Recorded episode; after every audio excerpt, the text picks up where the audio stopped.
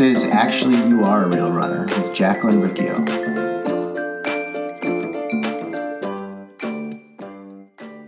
All right, it's just me today. So excited to be back. Today, we're going to talk about how to come back from injury. Uh, I shared a little bit about this on my Instagram.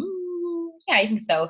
Uh, I I really hurt my knee, and it's been a long time since it's been hurting. There was no like one day it just started hurting. It's like it had been hurting for a while, and I know that I kind of ignored the pain. Like it didn't really mm, it didn't really change anything in life for me. It was just like, oh man, my knee hurts, but I'm doing so many other things. Like, so I never took the time to deal with it, which is sad, but also just it is what it is. Um, and I think back to the podcast I did with Corin, um, you can scroll back and uh, we talked about body awareness, and she talks about pain as something like it, it starts as a whisper and your body's like, hey, this thing you're ignoring, this thing you're ignoring, and it gets louder and louder until you cannot ignore it anymore. And that's really kind of like what happened. Um, actually, when Paul got hurt, that was the signal to me like, hey, Jacqueline, you need to do this thing. You're not taking care of your body um, in all aspects. You have to do this thing. You have to get better. Your knee needs to get better.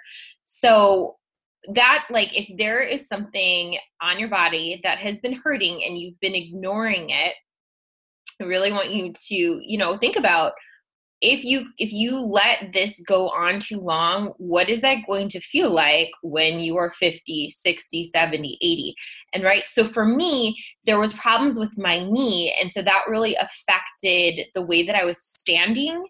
Um, i would stand straight on my left leg and my right knee would always be bent. So if you look at photos of me, it's not like I'm trying to do like this sexy modeling pose. It literally just, my knee just hurt to the point that I couldn't keep it straight.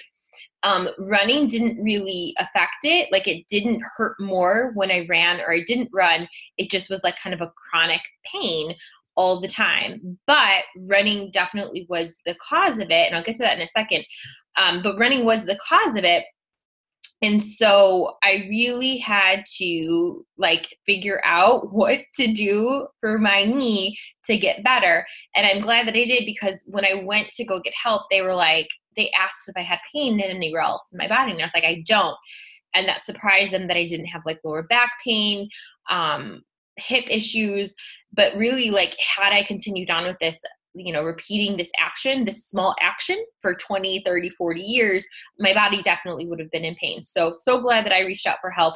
Um, i really one of the biggest things that i had to overcome was this idea that i can't spend money on myself. I still have this like i still had this weird thing of like no i spend money on other people or i spend money for these things but i don't spend money on myself um, which is just like a childhood belief, something passed on to me from my mom about like we don't spend money on ourselves. We're just simple. We don't like we don't do anything lavish. And so I kept viewing getting help for my knee as something lavish when really it was like, no, this is like basic. This is like ba- basic healthcare. So uh, Paul getting hurt was really the trigger for me to be like, you have to take care of your body. And so I went in for physical therapy um, and at first I was like, I don't know if this is helping, but I'm going to do it and I'm going to trust them and trust the process. And so with that, that's the biggest thing too, is that a lot of times people will start something and they'll be like, well, a weekend is not helping. Two weeks in, it's not helping. Three weeks in, it's not helping.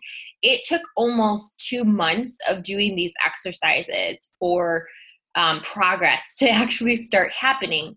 And so one of the things that I'm able to do, and it sounds so small, but that's why like this is so important. If you're on like a food journey or a running journey or a weight loss journey or whatever, that it took me like two months to be able to straighten my knee without it hurting, to straighten my knee without having um, an, a sleeve or a brace or anything on my knee. Uh, like two months to keep my knee straight um, through all of those exercises, those like short 10 minutes a day exercises, or if I went to physical therapy for like an hour a day.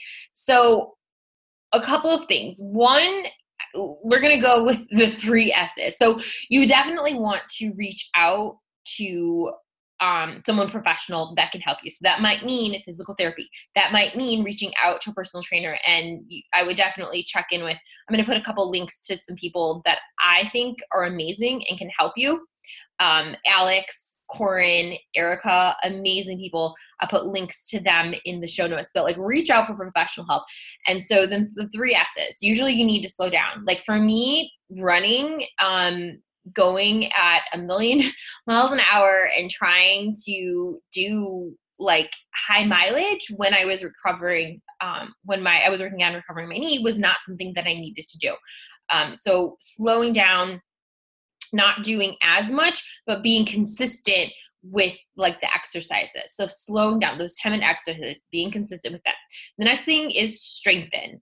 Like what I found was I spent so much time with cardio um, that my body was not strong enough to be doing the things that I was trying to force it to do.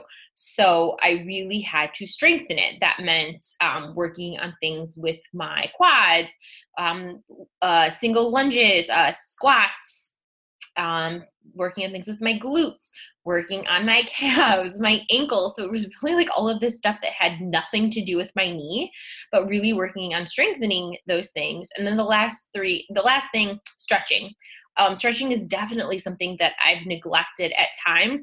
I'll be like, oh, you know, I stretch for like three minutes after a run, or oh, I went to yoga once a week. Um, but like actually stretching after a run, making sure that I'm, you know, taking care of my body, just put a shit ton of stress on my body, making sure that I'm stretching um, was something that I definitely neglected to do.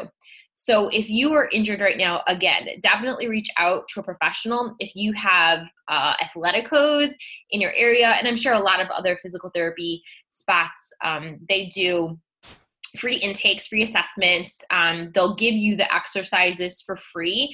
Um, for me, it was no, I need to come in and see someone because that was the other thing too is that when I would do the exercises, I would feel a little bit of pain and I was like, oh my gosh, like, am I hurting it more or am I making it better? And so that was like, like for me, I would stop doing the exercises on my own, but me committing and having an appointment and putting the money down and going to see a professional that like I was under someone's care, someone that knew what they were doing having someone you know if i said like hey this hurts them telling me like to slow down or to like do something different or maybe i needed to adjust how i was doing it. Maybe my form wasn't right. That's why i think it's just so important to seek out help from someone who has done this before and knows what they're doing and helps you know tons of people with the same thing. But yeah like it, it's so crazy because now it's like I can walk around, I can do things, and I'm just glad that I took the time to invest in myself and invest in my body because I want my body to be able to be standing up straight in when I'm 70, 80, 90 years old. I think a lot of times we only think about exercise as a way to make our body smaller. And again, there's nothing wrong with having a weight loss goal, but thinking about how is my body going to be standing up when I'm 80 years old? Corin says, like, how are you going to be able to squat down on the toilet if you do not have strength in your quads? Like, what are you doing now to prepare yourself when you're 80 years old and you don't want to be in a nursing home because you can't like sit on a toilet by yourself and you need that assistance? Like, do those things now in your 20s, 30s, 40s, 50s so that your body is strong later on and now like like i needed these things now obviously it wasn't just for me being 80 it was like doing these things for myself now so that i can you know run so that i can stand up straight so that i can enjoy life so that I can remain injury free, so that I can increase mileage and train for another race. So, uh, yeah, definitely check the links in the show notes, guys. This is important. Your body is the only body that you have. Take care of it, do kind things for it, slow down, strengthen it, and stretch. All right, guys, take care quick heads up, just started a new Facebook group. It's called Imperfect Eating. Crazy, right? So, in that group, we are going to be talking about all of the different things that happen with eating that's not just revolved around calorie counting or whole 30 or macros or carb cycling. So, we like have these like real problems with uh, food and with life uh, such as pressured eating, emotional eating, stress eating, holiday eating, clean plate club, all of these things, right? Like these are problems. We start eating for reasons that have to do, that don't have to do with hunger. We eat beyond fullness, right? And then we gain weight. And then the solution the treatment we try to do is a diet is like a whole 30 like okay cool i gained weight i need to lose weight so i'm going to do this diet this external thing. But it's like really like we have to go back to well why did we gain weight right? For myself it was like well i was stress eating. I didn't understand what foods were good for my body. I didn't know anything about macronutrients. I didn't know anything about vegetables and protein right? So i'm stress eating don't know anything about nutrition. Um, eating beyond fullness, um, saying F it on weekends. So, like, those are like the actual issues that we have to address so that you can like maintain the way that you're eating for life so that there aren't these big fluctuations, these big extremes. Um, you might, if you're like trying to get to 16% body fat and you're at like 20% body fat, maybe like if aesthetics is your only goal then maybe you should be counting macros or calories or whatever carb cycling. But for the general population we're struggling with stress eating, emotional eating, eating beyond fullness, the clean plate club, um, eating because our friend, we don't want to make our friend feel bad, eating because we don't want to make our grandma feel bad, right? Like those are the things that we, we eat beyond our fullness. So those are the topics that we're going to be addressing in the Facebook group Imperfect Eating. It's completely free. Click the link in the show notes. I'm really excited to get started with this.